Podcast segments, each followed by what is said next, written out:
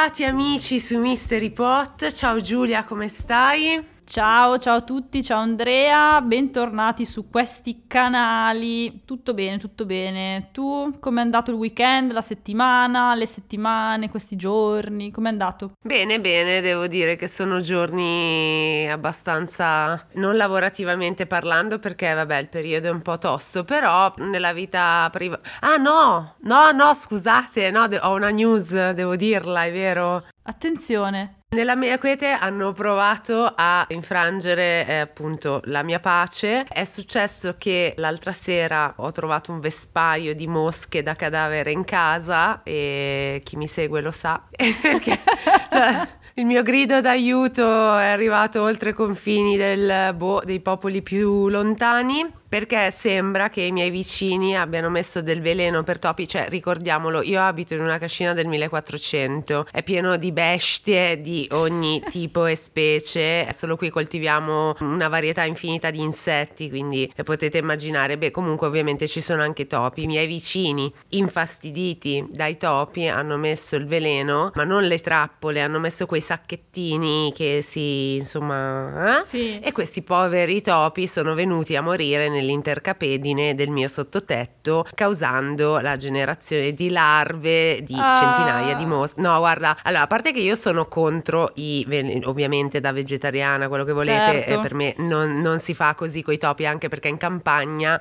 siamo noi che siamo a casa loro, non loro a casa nostra, capito? Quindi per me non è la soluzione. Quando al mio vicino ha espresso chiaramente, ho detto scusa, posso chie- dirti la verità? Secondo me non è la soluzione idonea perché abbiamo semplicemente cambiato animale, siamo passati dai topi alle mosche, quindi però il fastidio è presente quanto prima. Uh, uh, questa è stata la risposta, quindi va bene così.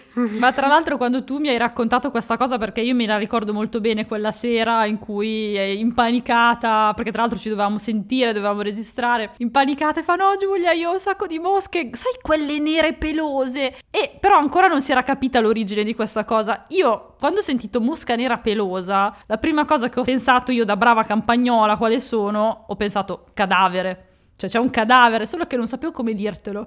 Allora ho cercato di dirtelo in modo carino, ma non è che c'è qualche animale morto da qualche parte? E tu no, no, no, no. E poi dopo si è scoperto invece che... Eh, però sì, la mosca nera pelosa chiama proprio cadavere, cioè non c'è, non Sì, c'è niente da sì. fare. Eh, Sì, eh, quindi poi si è scoperto che perlomeno era un topo, ecco, in un... Qualche morto, come nell'ultima puntata, qualche morto in qualche intercapedine, ecco, come i famosi scheletri della mm, cappella di San Severo tra i due, tra i due piani. Non sarei pronta per tollerare anche questo. no? Ci mancherebbe anche questo. Molto bene, molto bene. Andrea, io sono molto curiosa di sapere che cosa, di che cosa mi parli stasera, perché ovviamente, come sempre, mm, non so nulla, quindi sono super curiosa. Oggi vi parlo della foresta di Oyabachu.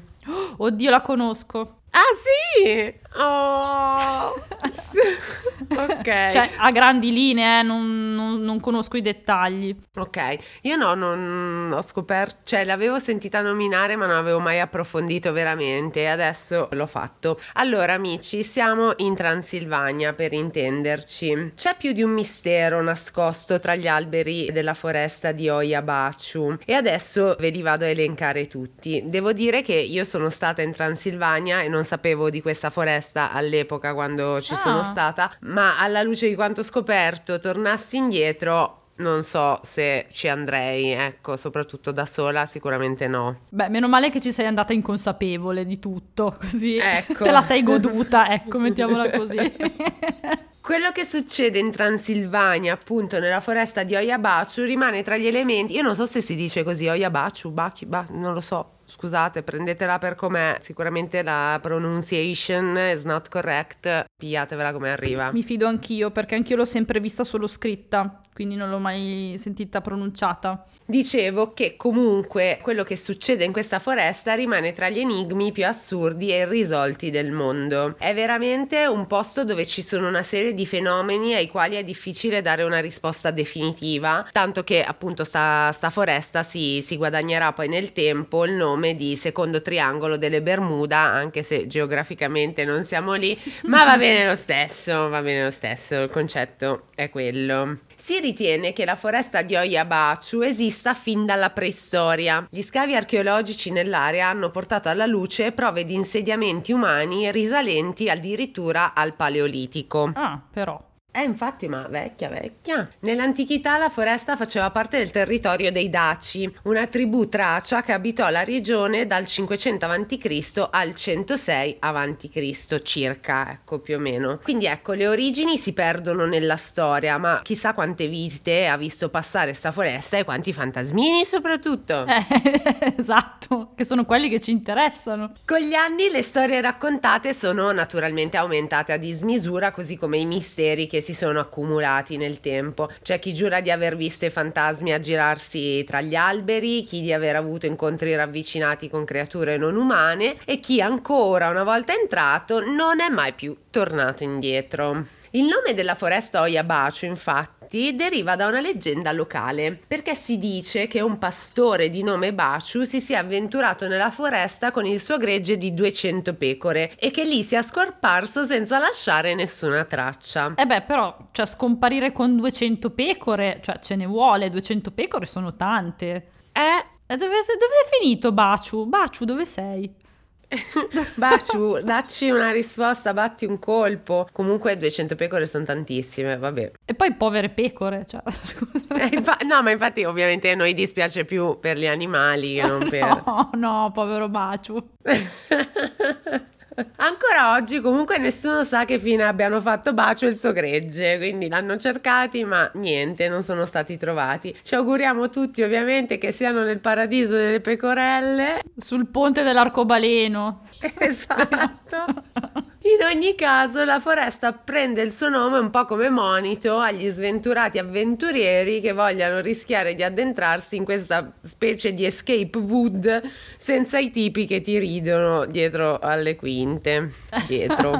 Ovviamente, di fronte a qualcosa di più grande, i popoli tendono ad atteggiarsi con religioso rispetto e contestualmente con una paura folle di essere vittime di punizioni divine, ovviamente, cioè di fronte a qualcosa di così inspiegabile e quindi diciamo che il luogo si tramuta in un sito non solo spaventoso, ma al quale era dovuta anche diciamo una profonda venerazione. Infatti per alcuni la foresta era un luogo sacro semplicemente dove venivano venerati gli spiriti della natura e gli antichi dei. Per altri invece era una terra maledetta piena di entità maligne e fenomeni inspiegabili. Sì, poi, poi comunque Transilvania, cioè insomma siamo proprio in quel eh, posto lì. Eh. Sì, già il folklore è molto forte, Dracula, gli, tutto quello che ci gira intorno, ambientazione un po' gotica così e quindi vabbè sì, è la naturale evoluzione di tutto questo, ci sta. Certo l'aspetto della foresta non aiuta a uscire da questo circolo di chiacchiere maledette perché la foresta si estende per oltre 300 ettari nella periferia di Cluj-Napoca. E quello che potrete notare subito in caso invece voi decidiate di recarvici, poi eh, ci fate sapere in caso com'è andata, è che gli alberi sono ancora giovani nonostante stiano lì da secoli, cioè sembrano alberi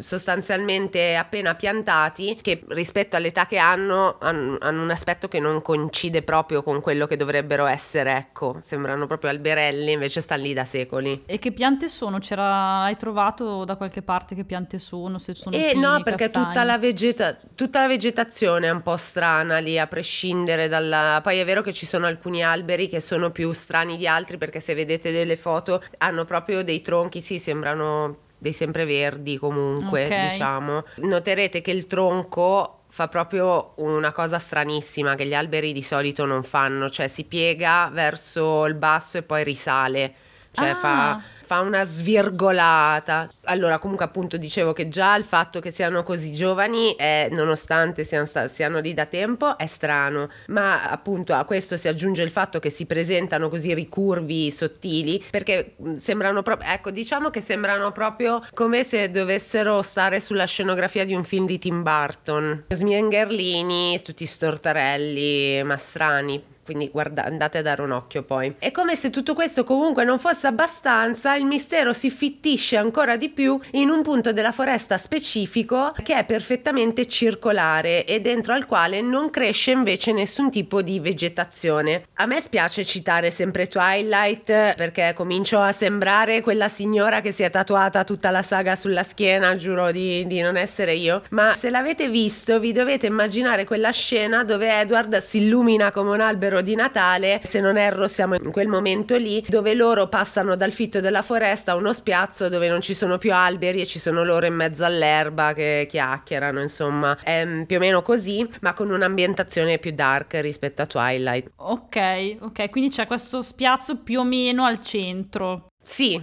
finisce il fitto della foresta e poi c'è questo cerchio dove alcuni scrivono non cresce neanche un filo d'erba, quello lo trovo ah. un po' esagerato perché è verdino dalle foto, cioè non è che è grigio, cioè è desertico, però è strano perché c'è tutto il fitto della foresta e poi in mezzo a questo spiazzo circolare non c'è niente però non, è, non, sembra essere naturale o perché qualcuno ha tagliato gli alberi, cioè è così ed è così. Con gli anni i biologi e gli scienziati di tutto il mondo hanno analizzato quel lembo di terra, quindi quello senza vegetazione, senza però riscontrare nulla di anomalo. E questo già ci fa capire che ci sono molte cose che accadono ma alle quali non sembra esserci una vera e propria risposta. Non possiamo però ignorare le voci di paese che sostengono che quella sia la casa del diavolo, ammonendo i viandanti avventurieri che aggiungono limo mossi dalla curiosità, quindi chi ci abita ci crede. Loro se non è maligno non lo vogliono, non lo vogliono adottare, diciamo, loro adottano solo se arriva dall'oscurità. Se no... Diciamo da, da Dracula in su, se no non lo vogliamo. Esatto.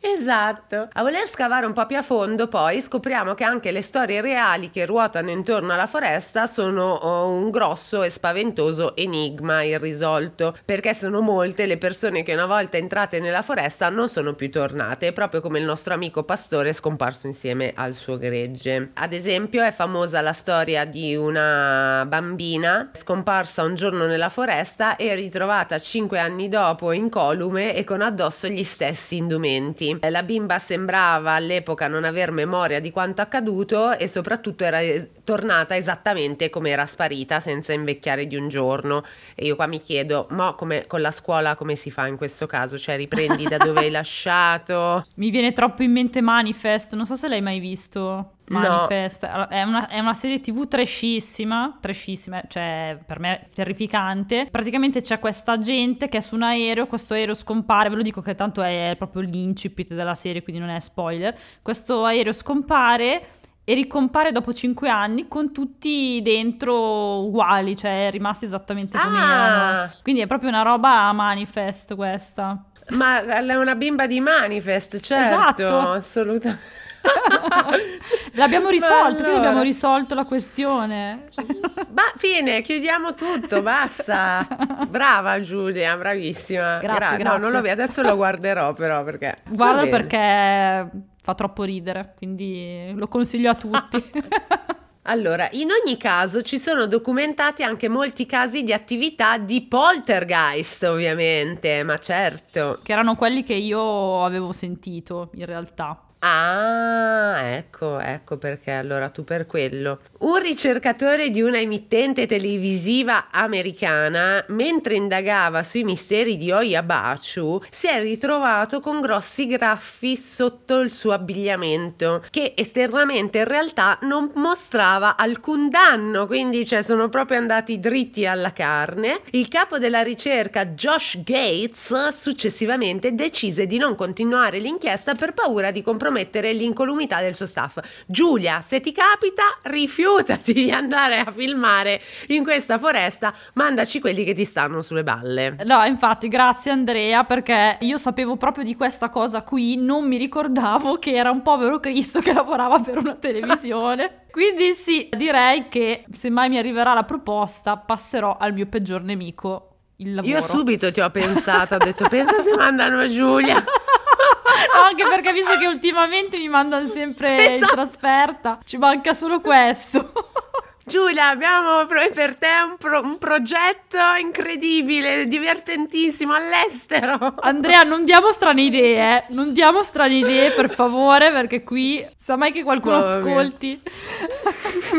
Ad avventurarsi nel fitto di questa foresta del demonio, comunque c'è stato anche il biologo Alexander Sift, morto nel 1993. E lui raccontò di aver avuto febbre alta e ustioni su tutto il corpo proprio dopo aver visitato Oyabachu, quindi anche lui con questa storia delle ustioni. Ma che poi in realtà era il fuoco di Sant'Antonio, chiaramente. Ah, Secondo me sì. Avevano il fuoco di Sant'Antonio, si vergognavano a dirlo e allora si sono inventati ah. questa storia. No, ma sono andato nella foresta. È vero, però, è vero, può anche essere. Era una vergogna il fuoco di Sant'Antonio, come la mononucleosi di qualcuno. Scherzo. La sua testimonianza, conservata nella memoria storica degli abitanti dei paesi limitrofi, trova conferma nelle esperienze più recenti perché dicono di aver visto bagliori improvvisi, oggetti volanti, strane creature che si nasconderebbero dietro agli alberi. Quindi diciamo che c'è una fazione che dall'epoca, insomma, degli anni 90 si schiera con lui altri no. Però sto Alexander nel frattempo si era incuriosita a tal punto sulla questione da trascorrere il resto della sua vita a indagare sui misteri di Oyabachu perché quando non hai altro, cioè perché non, non dedicare tutto te stesso a questa cosa, giusto?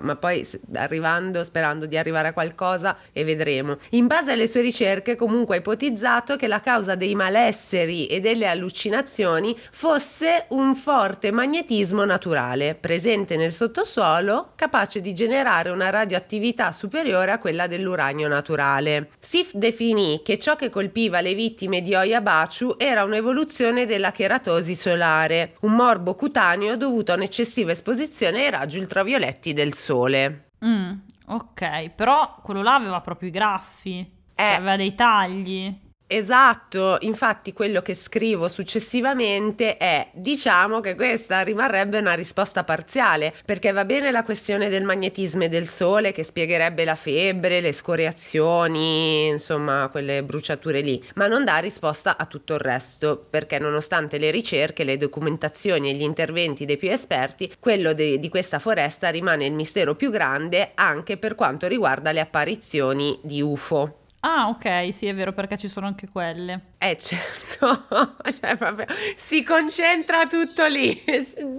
Quello Caput Mundi, Oyabachu Caput Mundi, è così. Il 18 agosto del 1900 68, un tecnico di Cluj di nome Emil Barnea, ex ufficiale dell'esercito, affermò di aver visto un UFO mentre era in compagnia della fidanzata e di aver scattato una famosa fotografia dall'oggetto al di sopra della Poiana Rotunda, quindi la radura rotonda della foresta, quindi okay. quello spiazzo lì dove non cresce nulla è passato Attila. La foto è stata oggetto di controversie. Secondo il direttore dell'osservatorio astronomico di Cluj sarebbe un pallone aerostatico ripreso da un'angolazione particolare. Alcuni esperti hanno negato questa possibilità e hanno giudicato la foto presumibilmente autentica, mentre il secondo ricercatore statunitense Larry Robinson la definirebbe come una bufala vera e propria. Ok, quindi la teoria pista d'atterraggio degli UFO non sta in piedi. Ah, tu dici circolare, certo, perché ci atterrano continuamente gli UFO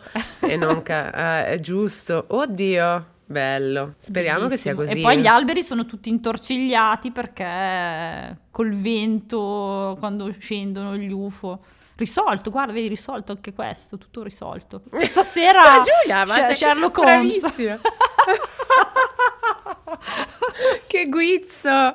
Come quando abbiamo scoperto che Atlantide era Milano, vedi? Cioè, tutto torno. Voi dovete ascoltare Mystery Pot solo per questo motivo. Giulia, qual è la risposta? 42 perché è la risposta a tutto. Esatto. Dici anche questo, oracolo di Delfi. La testimonianza del signor Barnea comunque non è l'unica a carattere extraterrestre. Più persone hanno dichiarato di aver assistito a particolari giochi di luci, strani tremoli e di aver visto una nebbia nera composta da occhi verdi calare sulla foresta, oltre a sagome umane non meglio identificate eh, che si sarebbero appunto anche loro aggirate tra gli alberi. Che secondo me erano le pecore del signor eh, di Baciu.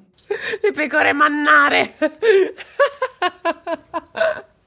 che si aggirano di notte e belano con la luna piena. Esatto. Mamma, sarebbe bellissimo. L'ultima dichiarazione di questo tipo risale al 2002, quando due residenti di un complesso di appartamenti di Cluj sono riusciti a catturare 27 secondi di riprese di un oggetto luminoso a forma di sigaro, lungo circa 50 metri, che si librava sopra la foresta. Forma di sigaro, un UFO cubano, ehi! Un ulteriore fenomeno che si va ad aggiungere, se non fosse bastato quello che ci siamo detti finora, eh, quindi che si va ad aggiungere senza spiegazioni, ma è, risulterebbe universalmente riconosciuto, è quello delle affezioni fisiche e psicologiche che colpiscono chiunque decida di addentrarsi a Oyabachu. Una sensazione di malessere costante prenderebbe appunto tutte le persone ignare che ci si buttano dentro, seguite da ansia, nausea, dolori alla gola uniti a una sete eccessiva, capogiri e addirittura ustioni della pelle di nuovo, oltre a sensazioni di essere osservati di continuo. Dalle pecore. Sempre loro. no, perché secondo me se tutto ha avuto origine da quella roba lì, cioè, tu immagini Sì. questo che è morto con 200 pecore. Cioè, sono comunque 200 anime tormentate che ti perseguitano quando tu entri. Quegli occhietti verdi della nebbia. Cosa saranno mai? Il silenzio degli innocenti.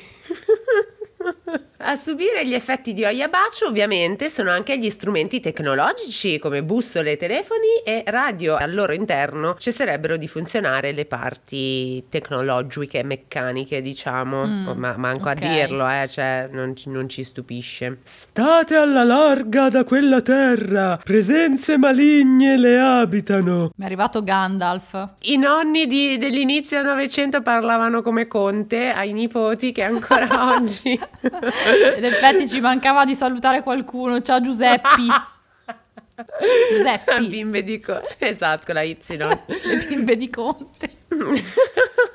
Ovviamente anche i nipoti sanno che non bisogna addentrarsi e raccontano ai loro bambini che non si fa, non si va perché sennò non si torna indietro. Negli ultimi anni, manco a dirlo, la foresta di Oyabacio è diventata teatro di diversi programmi e ha attirato l'attenzione di investigatori del paranormale, di troupe televisive di tutto il mondo. Attenzione Giulia.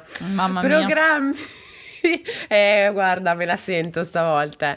Programmi televisivi come Destination Truth e Ghost Adventures hanno visitato la foresta documentando le loro esperienze e cercando di catturare prove del soprannaturale. Sebbene alcuni investigatori abbiano affermato di aver sperimentato fenomeni inspiegabili durante le loro visite, non sono state trovate prove definitive della presunta attività paranormale della foresta. Ok. Eh, non ci sono proprio risposte. Alcuni ricercatori hanno suggerito che la particolare atmosfera della foresta può essere attribuita ad anomalie elettromagnetiche e insolite concentrazioni di ioni nell'aria. Questi fenomeni sono noti per causare sensazioni di disagio e disorientamento negli esseri umani, il che potrebbe spiegare alcuni degli avvistamenti e delle sensazioni spettrali provate dai visitatori. Ah, ok, che in realtà sono frutto magari di un qualche malessere, quindi visione, cioè che non, abbiano visto cose reali, ma che sia il frutto di un malessere. Eh, allora sì, mi sembra che tutti vertano un po' sulla questione, ci sono questo tipo di visioni perché c'è qualcosa nell'aria tra appunto magnetismo, ioni, adesso i più esperti sapranno meglio di me, che però ti dà proprio questa sensazione di allucinazione, di malessere e per cui ovviamente rende poco attendibile quello che stai dicendo, ma poi è proprio il sintomo, insomma, principale,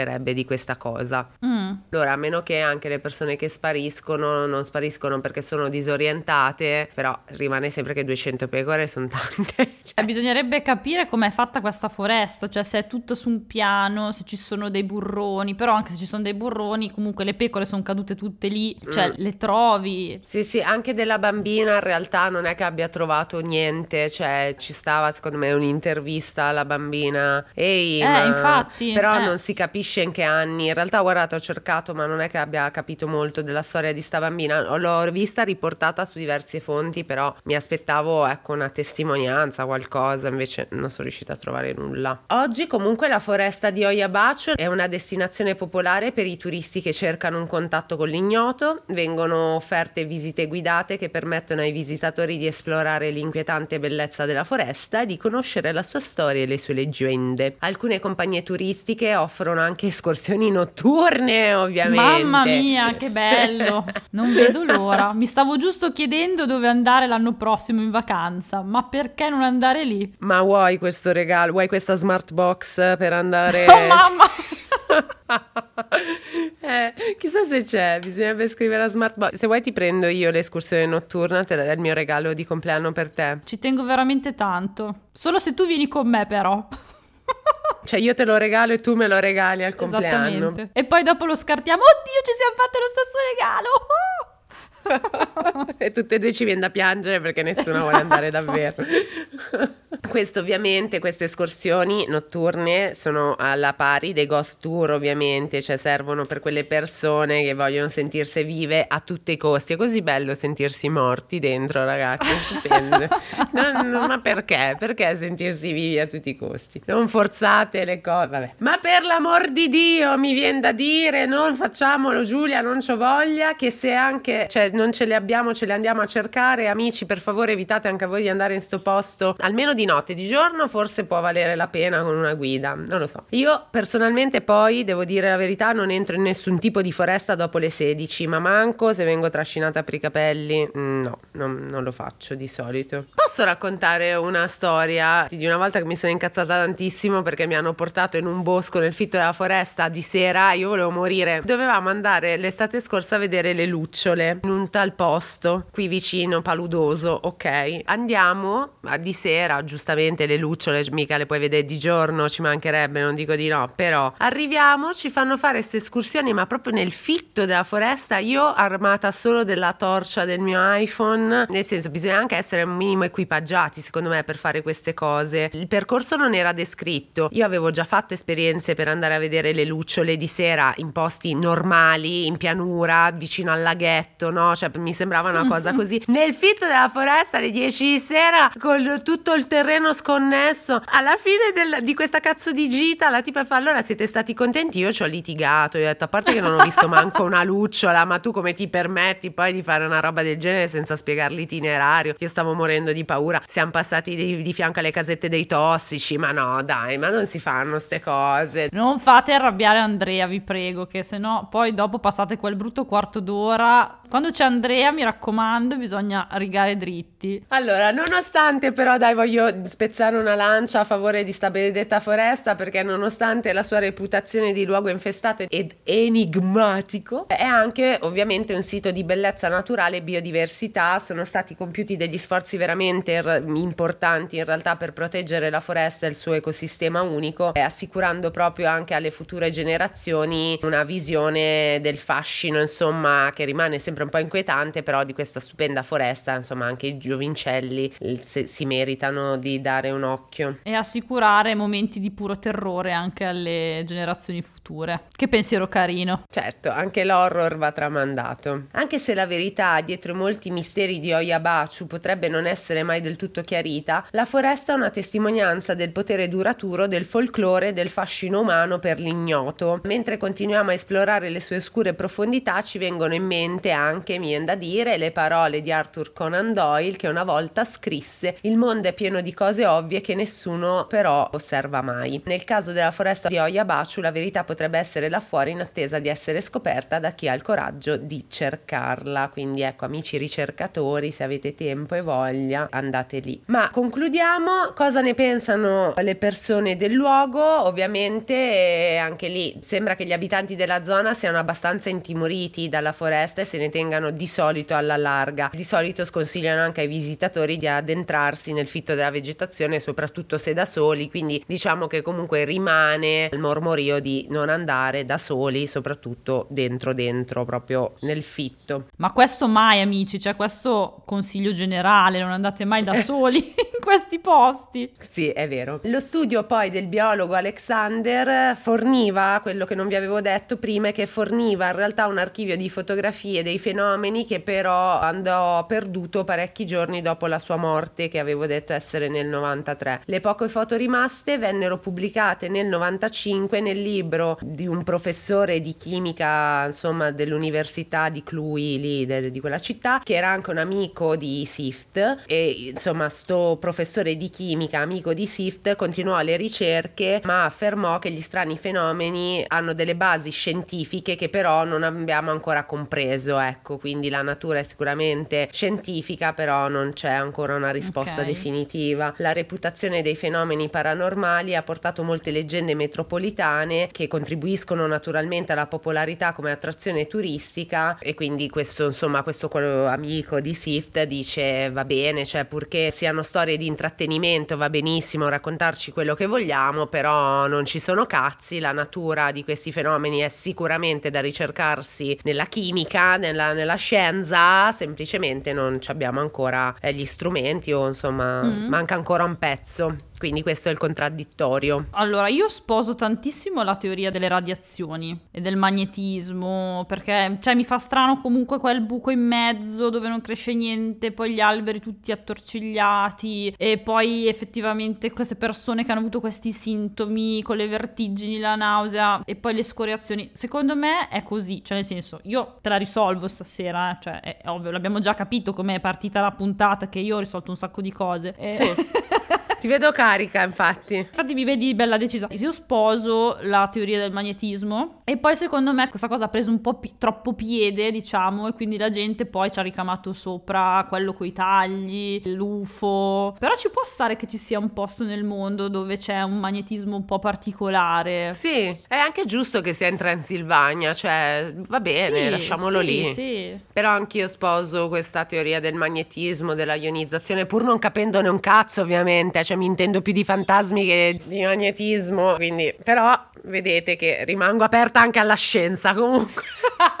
che non si dica che io e Andrea ne sappiamo a pacchi di questa roba, eh, assolutamente, cioè noi andiamo proprio così a caso. No, vabbè, allora mi fa pensare a quella roba lì, poi chissà, chissà che cos'è, chissà appunto cosa c'è ancora tanto da scoprire, chissà. Bello, molto affascinante Andrea, grazie per aver portato questa storia perché effettivamente eh, è uno di quei luoghi molto affascinanti che poco conosciuti tra l'altro. Io ti invidio tantissimo che ci sei andata perché io in realtà ho dei parenti in Romania. Ma dai? Io invece di avere lo zio d'America ho lo zio rumeno perché praticamente lo zio di mio nonno, non trovando lavoro in Italia in epoca proprio primi del Novecento, fine Ottocento, primi del Novecento, è andato in Romania perché a quanto pare là lui aveva trovato un'opportunità mm. e praticamente faceva il um, maggiordomo per una contessa. No, che bello! Ti giuro. Giulia, ti ma giuro. tu hai sempre queste storie incredibili, Vero? parenti, cose, mamma mia, c'hai un ramo genealogico che fa paura, sono uno più figo dell'altro. Brava. Ho la famiglia sparsa sparsa per il mondo. Però mi ricordo questo aneddoto che è carino, ve lo racconto per quello, che ogni tanto questo zio veniva a trovarci ogni tanto in Italia per a sottolineare il fatto che eravamo parenti. Lui mi faceva vedere il pollice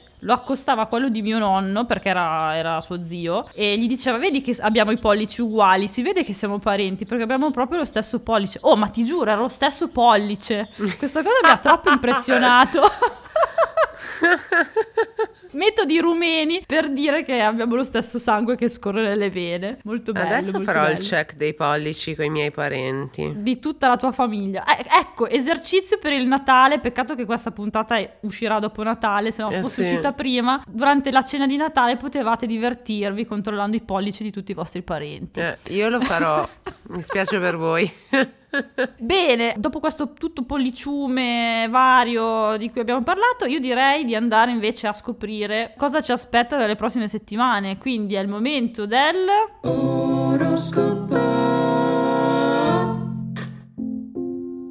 Cari amici, partiamo subito a bomba con l'unica gioia, l'unica gioia delle prossime due settimane, se la becca, il cancro. Cari amici del cancro, che stress! C'è troppo stress nell'aria, troppo nervosismo, specialmente perché ci sono delle situazioni da chiudere e voi ne siete consapevoli. Avreste preferito arrivare a questo momento con più serenità e non essere costretti così brutalmente a guardare in faccia la realtà, ma tant'è. Ormai siete qui e dovete darvi da fare. Attenzione a ciò che dite nei prossimi giorni potreste essere fraintesi o dire cose che non pensate realmente. Do anche un consiglio a chi è amico di un cancro: non fatelo arrabbiare in sti giorni perché potrebbero essere cazzi amari. Amici, io questo è un consiglio che do più agli amici dei cancri. Allora, se sapete che quando fate arrabbiare i buoni sono veramente cazzi. E il cancro non è molto per la quale in queste settimane di farsi mettere i piedi in testa, eh? quindi andateci piano. Io ve lo dico, poi non dite che la zia Giulia non ve l'ha detto, eh? Ecco.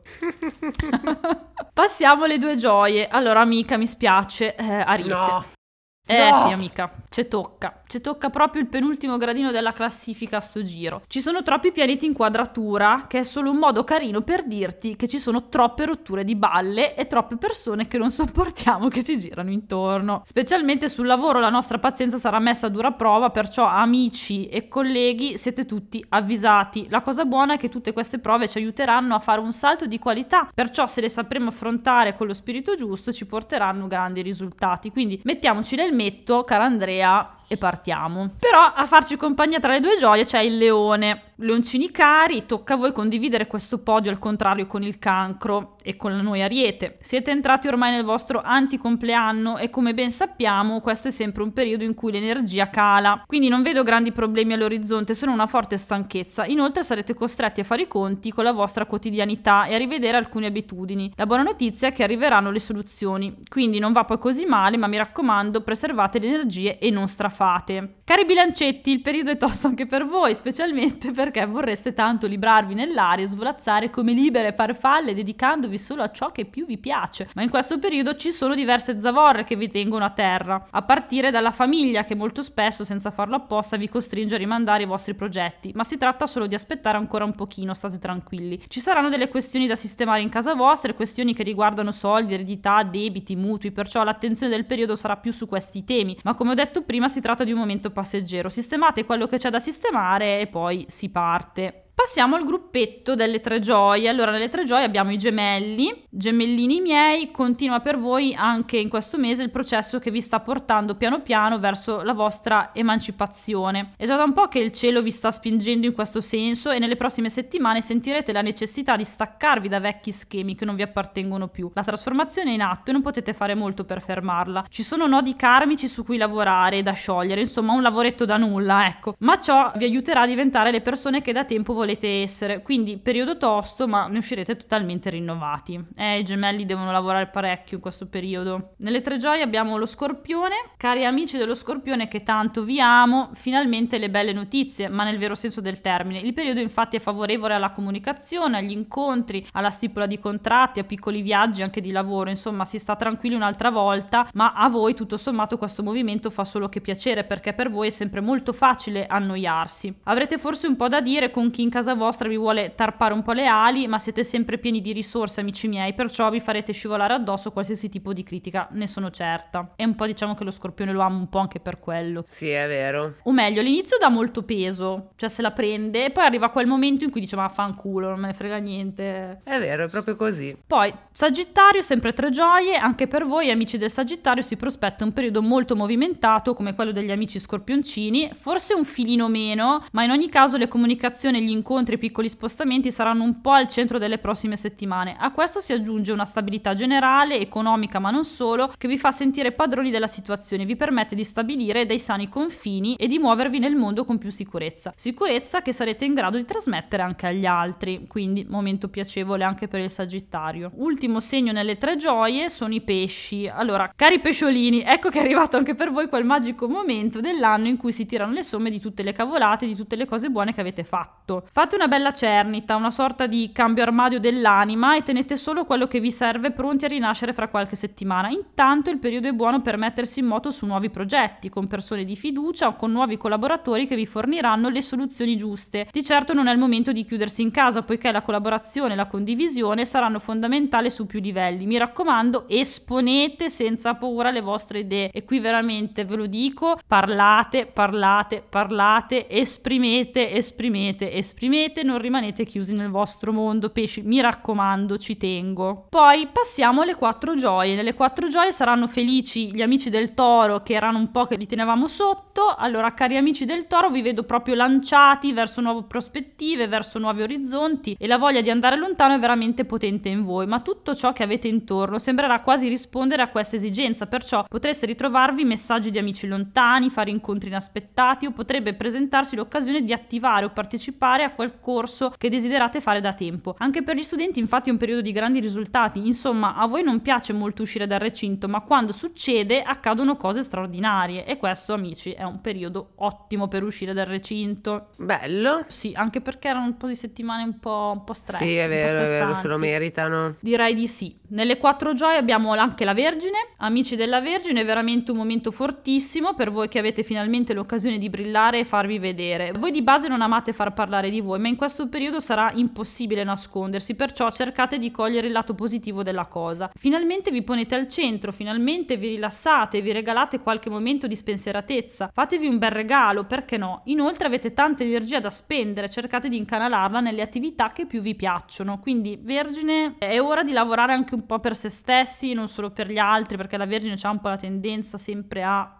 fare per gli altri, sistemare le cose per gli altri. Adesso è il momento di sistemare un po' per voi. Arriviamo al podio dove ci sono ben due segni, quindi troviamo il Capricorno che è un po' di tempo che lo troviamo in alto, quindi c'è anche Ma un po' veramente stancato. basta. Basta, basta, però vabbè, eh, come l'anno scorso i pesci, quest'anno Capricorno, vabbè, solo per questo periodo, quindi non abituatevi. Allora, cari Capricorno, comincio ad essere anche un po' stanca di trovarvi sempre in vetta, appunto, ma per onestà intellettuale non posso fare altrimenti. Non c'è molto da dire se non che è un periodo veramente fantastico con il vento in poppa. Siete belli, siete bravi, siete intelligenti, siete costanti e caparbi e c'è un bel tris di pianeti che vi sostiene in tutte le vostre imprese, perciò non perderei l'occasione di agire e creare qualcosa di concreto nelle prossime settimane. Ma mi raccomando, agite, nulla arriverà senza sforzo, ma voi lo sapete bene, vero? L'ultimo segno, cioè nelle cinque gioie, troviamo l'acquario finalmente, questo acquario che veramente è Oh. sempre poverino, bistrattato, finalmente un podio dedicato anche a lui.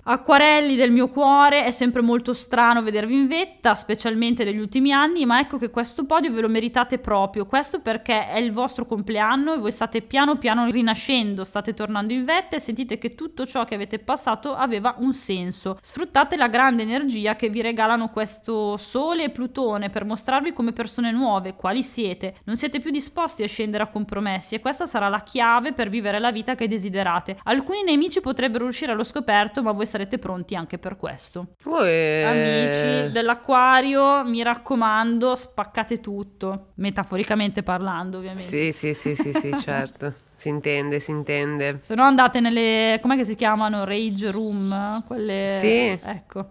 Rage room e passa la paura. Io devo ancora andarci, sento che, che è il mio hobby, ma... Ma ci andiamo insieme qualche volta? Dai, Giulia, Dai, sì, sarebbe sì. bellissimo. Allora cambiamo il regalo di compleanno con questo. Io regalo un'entrata a te e tu un'entrata a me. Quanto è Ariete una Rage Room? Cioè la Rage Room Eh, è proprio sì. Ariete. Se chi l'ha inventata non è dell'Ariete, io ci rimarrò malissimo, malissimo. Ti immagini sei uno della bilancia? Sì. No, no, non lo accetterei, non lo accetterei mai. Dovrei vedere poi il tema Natale per andare a capire. Beh, è vero perché ci sono alcune robe che sono proprio degli archetipi tipo Amazon, che è palesemente del Capricorno, effettivamente Jeff Bezos è del Capricorno.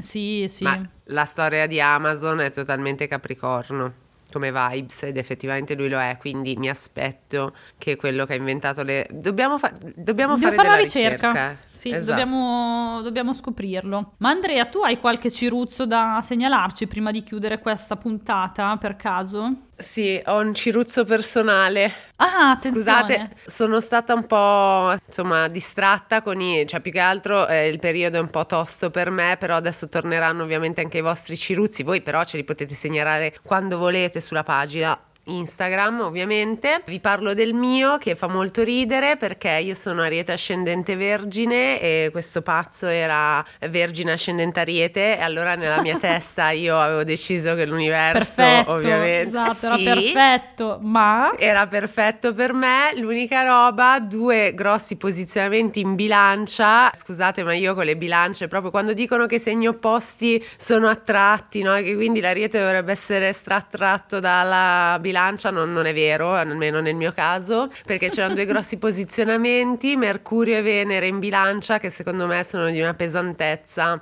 importante, ecco, importante. Beh, diciamo che probabilmente non si sposano tanto bene con il tuo segno solare, perché eh sì. sono in opposizione, quindi creano un po' di fraintendimenti, creano magari un po' di... cioè il modo di comunicare è molto diverso dal tuo, molto esatto. appunto diplomatico, e cosa che invece noi Ariete non siamo assolutamente, quindi sì, diciamo che di base non è un brutto posizionamento, ma eh, se si scontra con una persona ariete ascendente vergine, effettivamente eh, diciamo che siete su due piani comunicativi totalmente diversi. Ovviamente nulla vale per offendere o denigrare, ci sono posizionamenti più favorevoli a seconda dei propri e esatto, così, così sì, via. Sì. Quindi io non vado particolarmente d'accordo con chi ha forti posizionamenti in bilancia, ma io perché io sono così, per un altro sono la fine del mondo mondo perché invece racchiudono degli aspetti veramente positivi, eh, perché poi la bilancia ha un sacco di cose belle. Però è vero che si scontra col mio carattere che è un pochettino più irruento, invece la bilancia è sempre un po' più diplomatica, più eh, sì è vero, ragiona in maniera diversa, siamo proprio su due infatti non, non c'è proprio comunicazione e sulla base di questo si è concluso, diciamo. Si è concluso così, è andato a ecco. schifio, è finito male, è finito a schifio. ecco. No, cos'è Vergine ascendente Ariete hai detto? Sì, sì. Eh, Vergine ascendente Ariete, però, cioè, uno che alla fine ti dà anche, cioè, anche un po' sorprendente, perché magari parte che ti dà l'idea di essere così proprio quadrato, preciso, così, e poi invece poi magari ha quel lato invece in cui decide le cose, dice no, si fa così punto, pam. No, è vero, è vero, ma infatti era interessante perché mm, è un po' c'è eh, questa doppia personalità tra Ariete e Vergine perché sono proprio due segni che si comportano in maniera totalmente diversa. Anch'io lo avverto in me stessa, cioè io quando mi presento non sono mai come poi sono veramente. Infatti, cioè, tantissimi mi dicono: Madonna, sembravi una stronza di merda, eh, non so se si può dire. e poi in realtà sei simpa perché è vero, c'è questa dualità e anche lui aveva questa dualità, sembrava molto rigido rigido, poi in realtà simpa, cioè bello sgamato su alcune cose, bello veloce, però secondo me sta roba bilancina si scontra proprio, soprattutto Mercurio, eh, perché sì. è proprio il modo di parlare, è proprio il modo di parlare che a me infatti non convince mai, non ci capisco mai niente, non è chiaro, è sempre molto è ponderato, io invece mi sbilancio molto, quindi no, not my cup of tea in questo caso, ecco, per rimanere anche coerenti col brand.